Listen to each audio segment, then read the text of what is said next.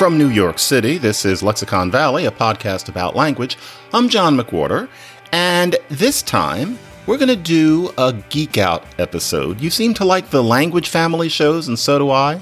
And I have always wanted to do Southeast Asia. We're talking about that little pouch where there's Vietnam and Laos and Cambodia and Thailand. What's going on down there?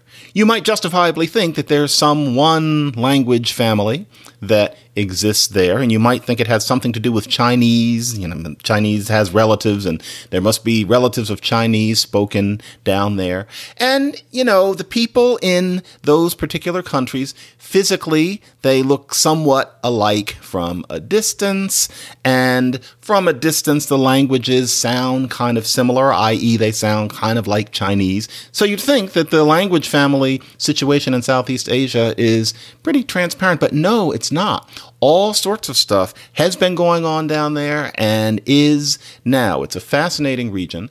And I dedicate this episode to my colleague and friend Jim Matisoff, who I worked with in the Berkeley Linguistics Department back in the day. And he and I are still in touch. And my introduction to the languages of this part of the world was through him. There's so much that I would never know if I hadn't known Jim. So, Jim, this one goes out to you. These languages can be hard to get a handle on if you are an Indo European language speaker. They, they seem kind of impenetrable. The tones are completely alien to we who speak English or French or Dutch or even Russian or something like that. And a lot of the alphabets, we, we can't read them. And so, you know, even if we see a menu, that's the way we might encounter these languages most often, at least I do. You can't read the script. And so there's just a kind of a mystery. Let's dig in a little bit. What's going on with Southeast Asia? Asia? Well, for one thing, it's not just some Chinese or something like Chinese, and it's not just some one other family. It's not even just some two other families. It's really fun stuff. So, let's take the situation segment by segment. There are hundreds of languages spoken down here, but there are certain ones that are the biggies. And Vietnamese and Cambodian are what you could call flagship representatives of a language family called Austroasiatic. So, one of the three families in this region is Austroasiatic, and that's represented by Vietnamese and Cambodian. They are related. The thing that stands out most about them to us from a distance is that Many of these languages have tones. They're very much like Chinese, but they tend to have more tones than Chinese. So, for example, in Vietnamese, you can pronounce a syllable on one of six different tones and it completely changes the meaning. Now, I'm not going to imitate it myself. I will never be able to wangle Vietnamese. So, this is a native speaker and the syllable is ba. Listen to this person saying it. Ba. That's three. Ba. That means governor. Bà. That means lady. Bà. That means poison. Bã. Then it means residue. Bạ. That means at random. And this is not just ba, this is all syllables. This is the way that language works. That makes it something so different from this thing called English. And it really is a little lesson in bilingualism. If we value bilingualism, we must understand that it's something that is best learned early. Imagine learning a language over the age of about 15 where the tones are that important and you're not used to them. It's virtually impossible unless you're completely immersed and a little bit obsessive. In this country, we value bilingualism, supposedly, but then so many people are bilingual in Spanish and English, and somehow it seems that in the minds of many that doesn't count as bilingual. That's a whole rant that I'll get into some other time. But in general, languages are such that they are best learned by toddlers and small children, and nothing makes that clearer than how these tonal languages work.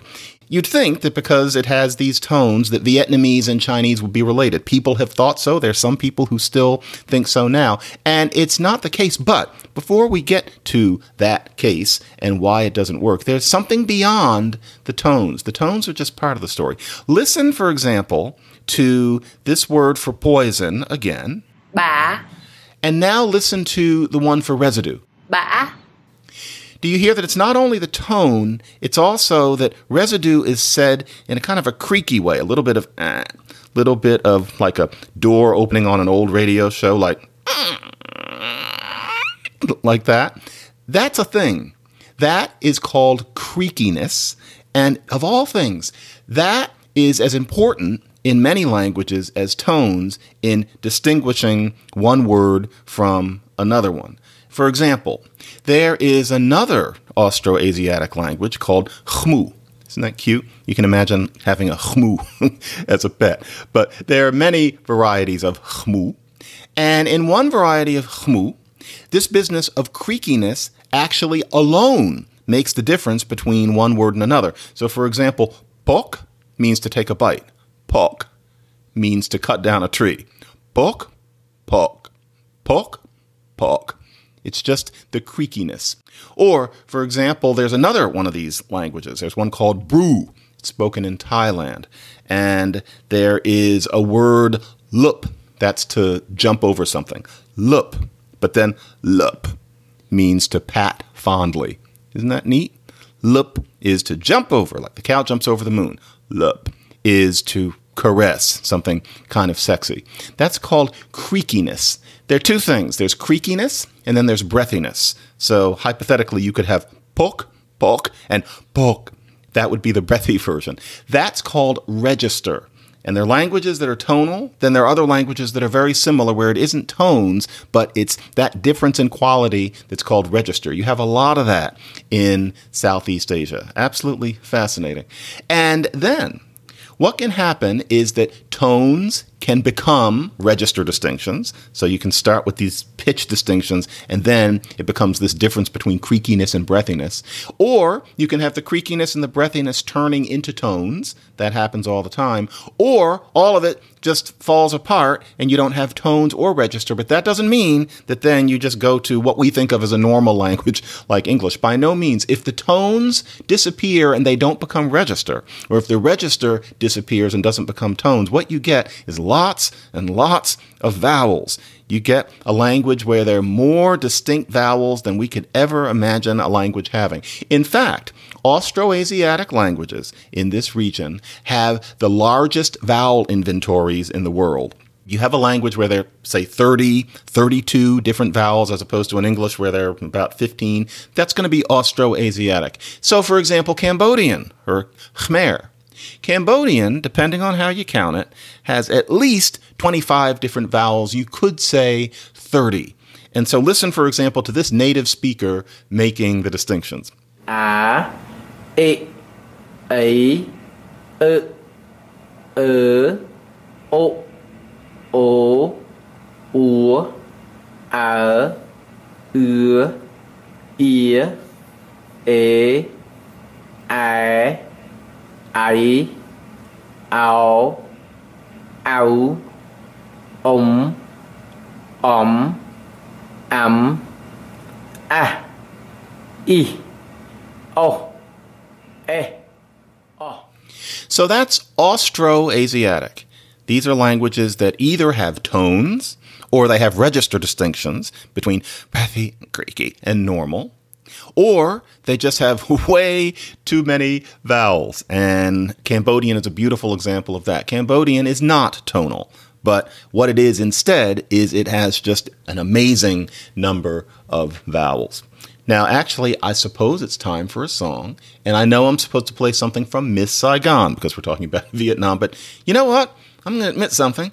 I don't like Miss Saigon, so I'm not going to play something from that. So why don't we try another Miss show like Miss Liberty? Miss Liberty was a failed musical about the genesis of the Statue of Liberty. Can you imagine people singing and dancing about that? This was Irving Berlin, and this was in between his hits Annie Get Your Gun and Call Me Madam.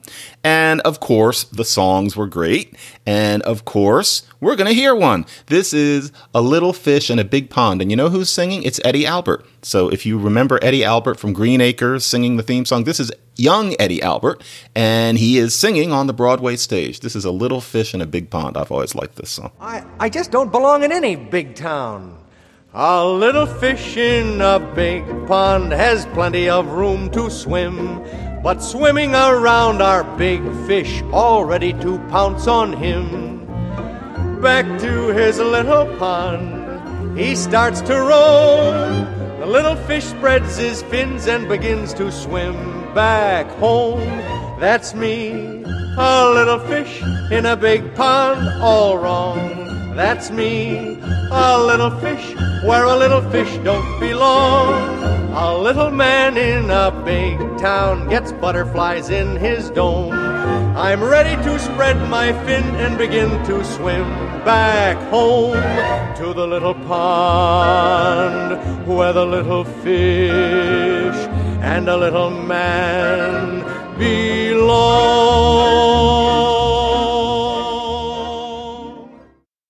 Austroasiatic is one thing. Then you've got Hmong Mien. Many of us have probably heard of the Hmong language, although the truth is the Hmong language is actually a few dozen languages, depending on how you count it. There isn't just one, it's a family, and the name of the family is Hmong Mien. Now, in Chinese, it's called Miao Yao which is much cuter because it sounds like a cat, and that's what this family was known more widely as until relatively recently. But no, it, it's Hmong Mien, not Miao Yao. Miao Yao is cute, but Hmong Mien. The Hmong Mien languages, if you look at a map of language families in Southeast Asia, they're sprinkled in Laos and Vietnam. You know, here and here, it, it, looks like somebody put sesame seeds on something, and the Hmong Mien languages look like that. And the Hmong Mien languages are interesting for many reasons. One of them is that, boy, do they take the tones far. And so some of these languages have 12 different tones. So, for example, here's one of them. This is the White Hmong language. White Hmong, they're colors. There's green Hmong, etc. White Hmong has seven tones. Listen to what pa means depending on what tone you use. Ba, Like a ball. ba, Pancreas. ba, Thorn.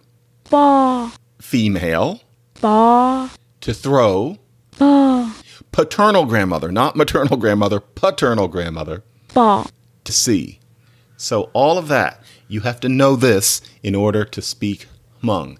Now, actually, listen to the difference between to throw and paternal grandmother once again. Ba, ba, You hear that? Paternal grandmother is breathy. So it's not only tone, there's also a register, as we call it, issue here. There's a breathiness to paternal grandmother, that way that it sounds kind of like a sigh. That's not just this speaker's eccentricity. You have to say it that way. Now, the Hmong languages teach you a kind of a lesson because you see them sprinkled like these seeds. Why is it like that? Why would a language family be distributed in that way where it's only just in dots? And if we pulled the camera in closer, we'd see that these languages are actually mostly spoken up in the hills. Most Hmong speakers are up high. Why? Why would it be like this? Is this the way it was originally? Or is it that people started out in one place and then they kind of scattered for some reason and only wanted to live up on the hills? No, that's not what happened. What it is, is that Hmong Mien used to be distributed in a nice, smooth, ordinary way, like a normal language family is. But this situation where you've got the sesame seeds is a latterly development because essentially the speakers of Hmong Mien were chased up into those hills. When you see a family distributed in that way, it's because somebody overran these people in the past. And in this case, it was the Chinese. The Chinese moved southward and what was once a uniform territory of Hmong Mien speakers became Hmong Mien speakers kind of shuddering in a way up in the hills, while down in the flatlands, Chinese varieties took over. And not only did Chinese chase people into different places. But what happened really on the ground is that people came together, people mixed, people learned each other's languages. What's happened in Southeast Asia is that the Chinese have migrated down, have conquered down. The history is different from century to century, from millennium to millennium. And as a result, the language families of Southeast Asia have become more like Chinese, in fact, an awful lot like Chinese, because speakers of Chinese mixed in with people who were speaking the original versions of these families. And so, Vietnamese is so much like Chinese because the Chinese moved down and mixed with speakers of languages like Vietnamese and made these languages that way. The Hmong Mien languages have all of these tones and are very Chinese like in all sorts of other ways because they mixed with Chinese. So, what do I mean by like Chinese? Well, what I mean is that in a language like Mandarin, everything is based on these little syllables. And of course, there are only so many little syllables you can come up with with a consonant and a vowel like ma, B, T. And so you need tones so that you have more to work with. A classic example is ma, mother, ma, horse, ma, scold, ma, hemp, and then ma is something that you stick at the end of something to make it a question. So you have to make the tones. And it's not that all words in the language are just one syllable, most of them aren't, but an awful lot are two syllables. That is pretty much the norm. And so compared to something like Russian or English, the language looks on the page kind of telegraphic. And this is a structure that you don't see in many languages of the world. So, for example, um, the word for time is two syllables and they have different tones shujin, that's time.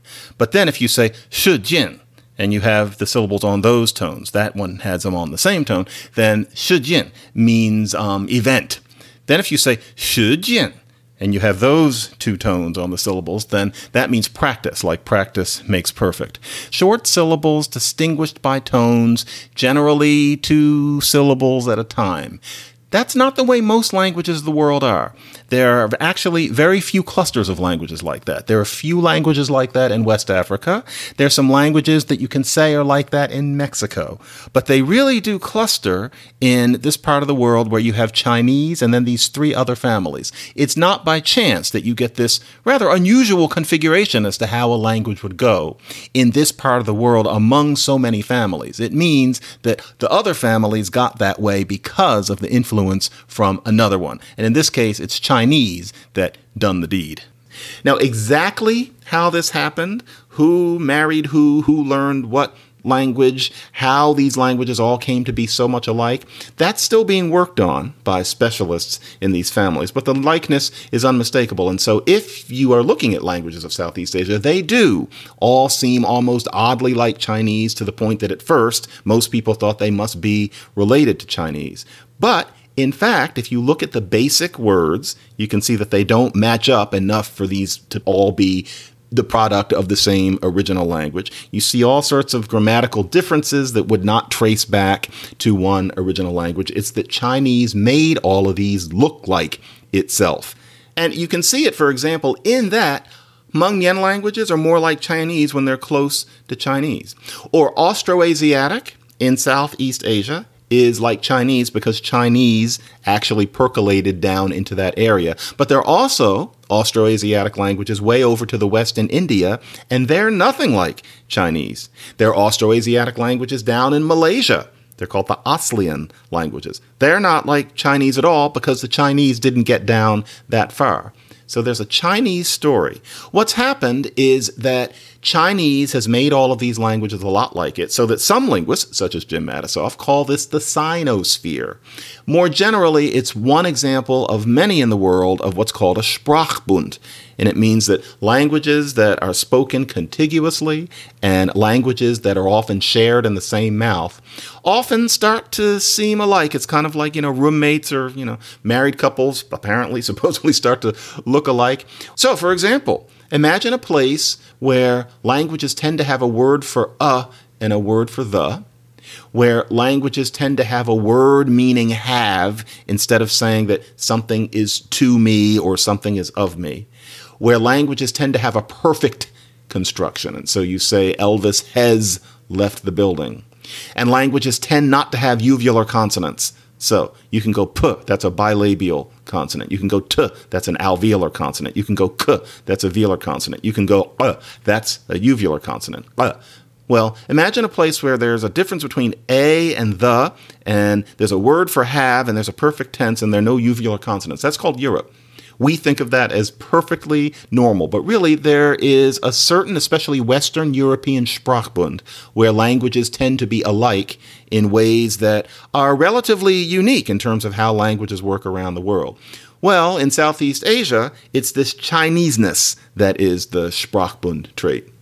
We have to take a quick break because I have to tell you about Slate Plus. Slate Plus is heightened slateness. If you go to slate.com slash lexicon plus, what you can have is Slate's wonderful podcasts, with the exception of that weird Lexicon Valley show. But you can have Slate's wonderful podcasts with, for one thing, an addition at the end. You get a tag at the end. You get more information and no ads. Imagine listening to one of these where it doesn't break for advertisements, you know, read by me or anybody else. You just get to listen to the show straight. It's like you, you buy your favorite sitcom on DVD and you get to watch it without any commercials. Well, that's what Slate Plus can do for you. And the truth is that right now we have a special offer.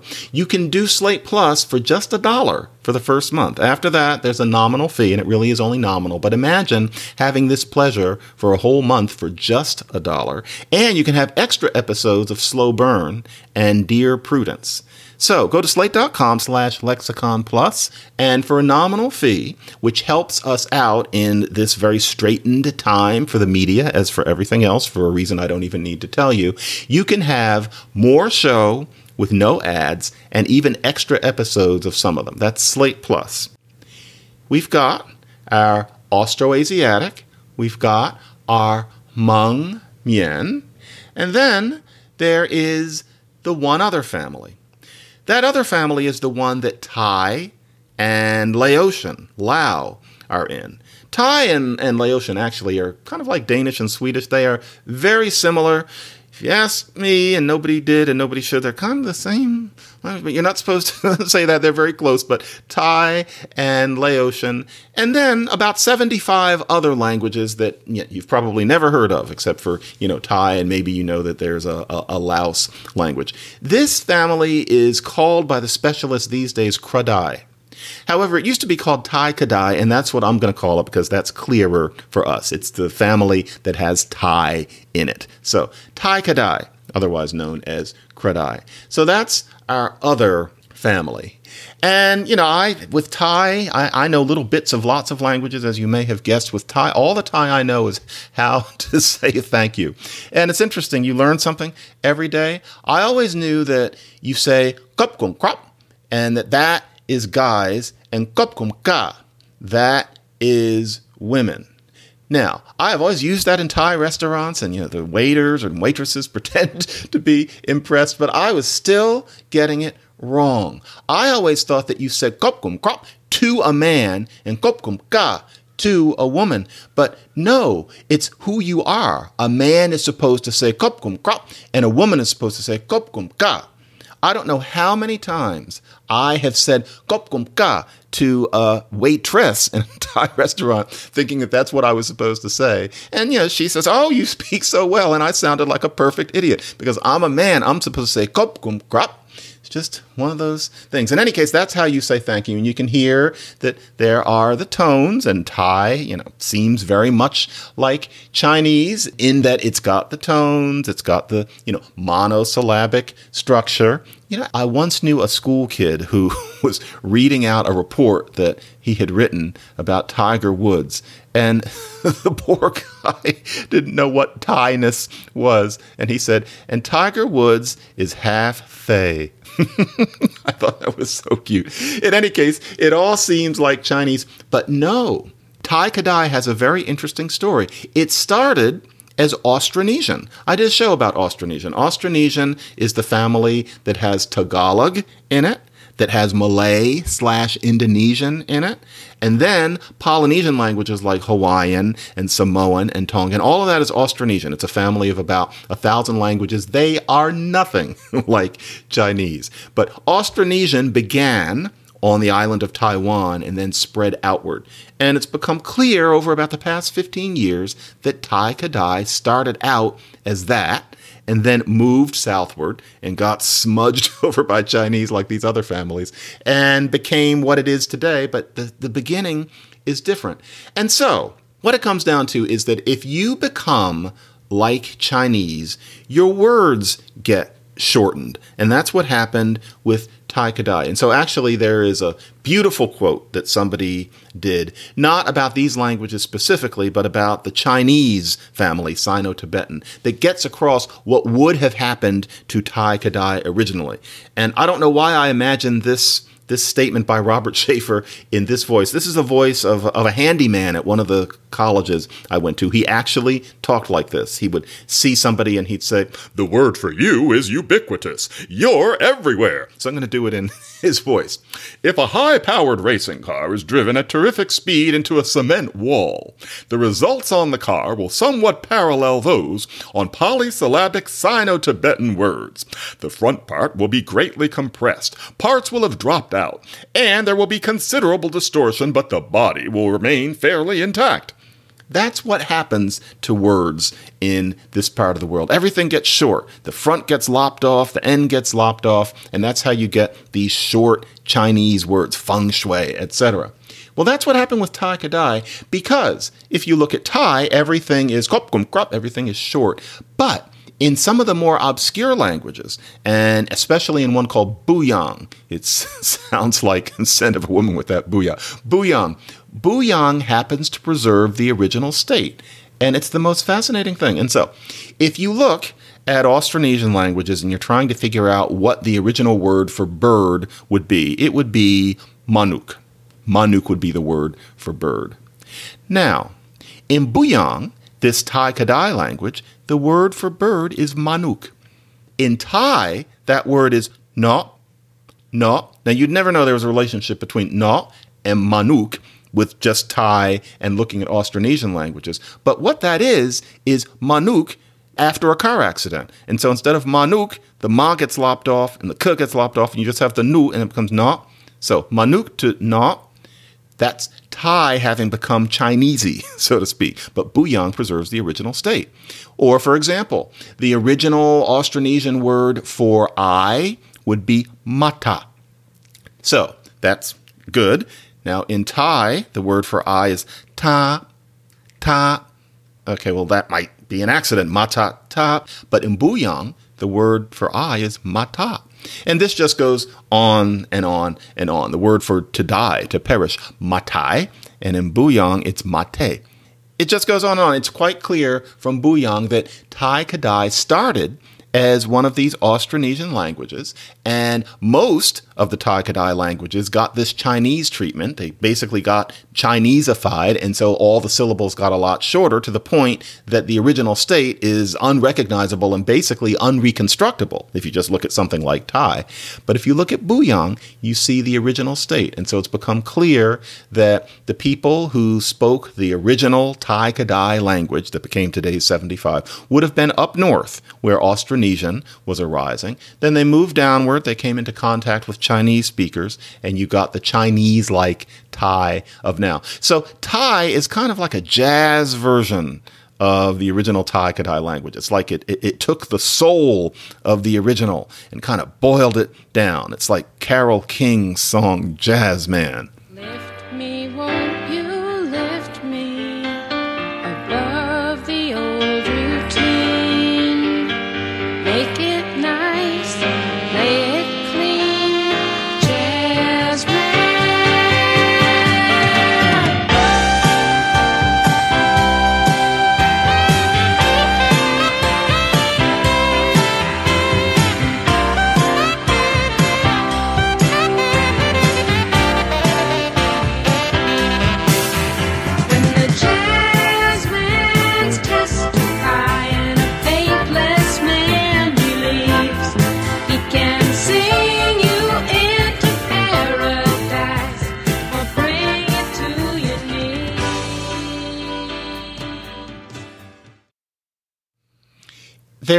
One other thing about Southeast Asia, and that is the Andaman Islands are over to the west of this peninsula of sorts.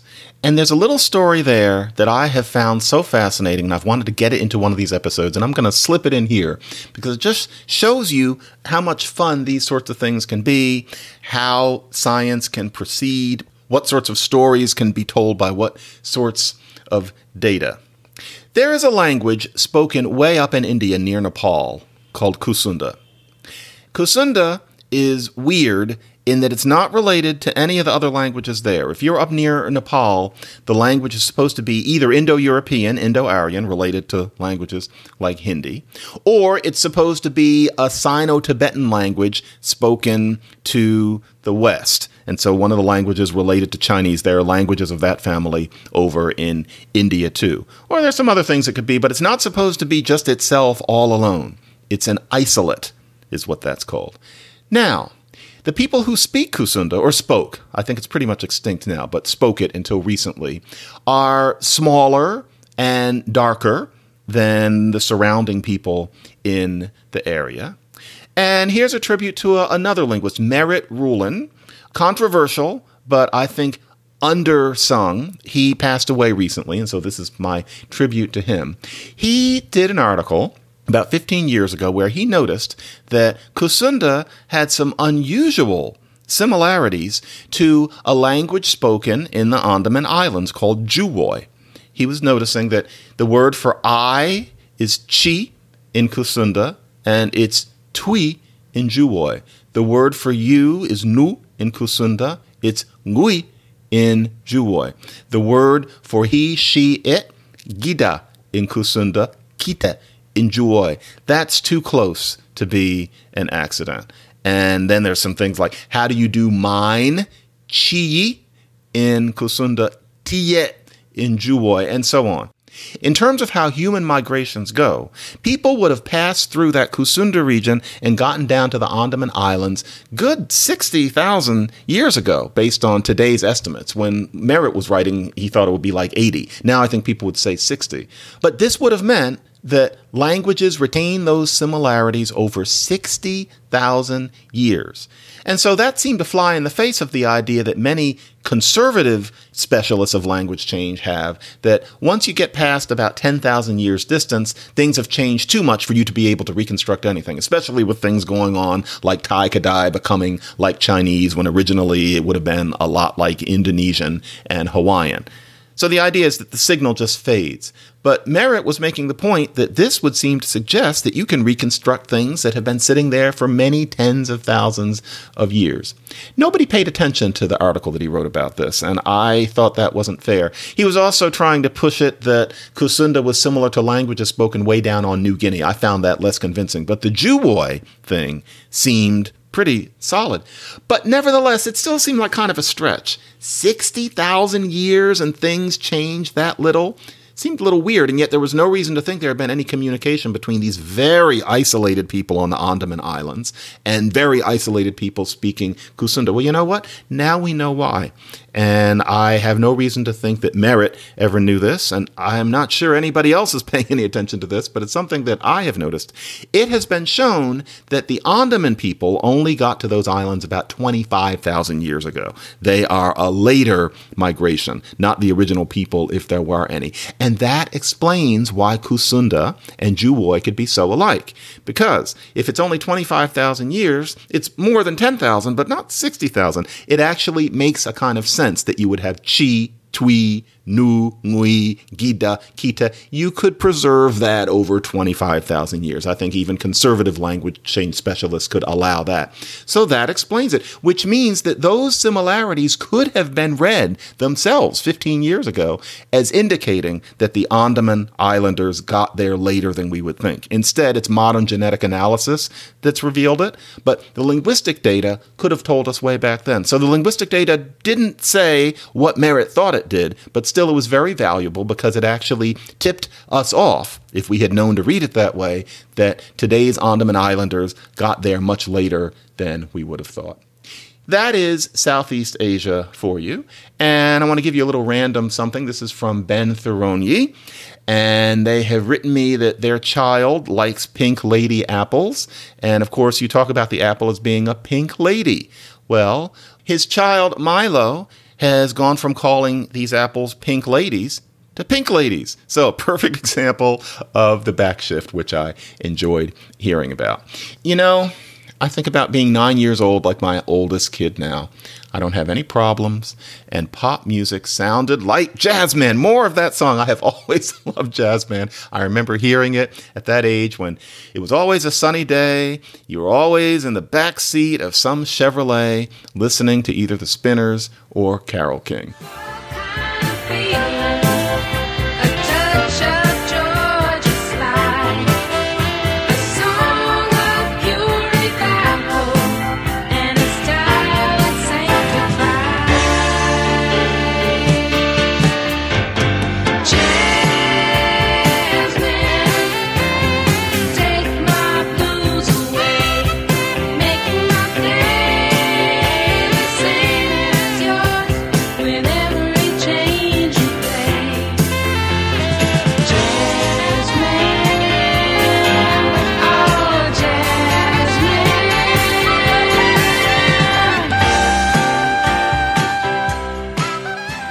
Reach us at Lexicon Valley at slate.com. That's Lexicon Valley at slate.com. To listen to past shows and subscribe, or just to reach out, go to slate.com slash Lexicon Valley. By the way, the best apple, I mean, pink ladies are nice, pink ladies, but the best apple is the Stayman. I highly recommend it, S T A Y M A N. It actually makes me kind of like apples, which is difficult. Mike Vuolo is, as always, the editor, and I am John McWhorter. Can feel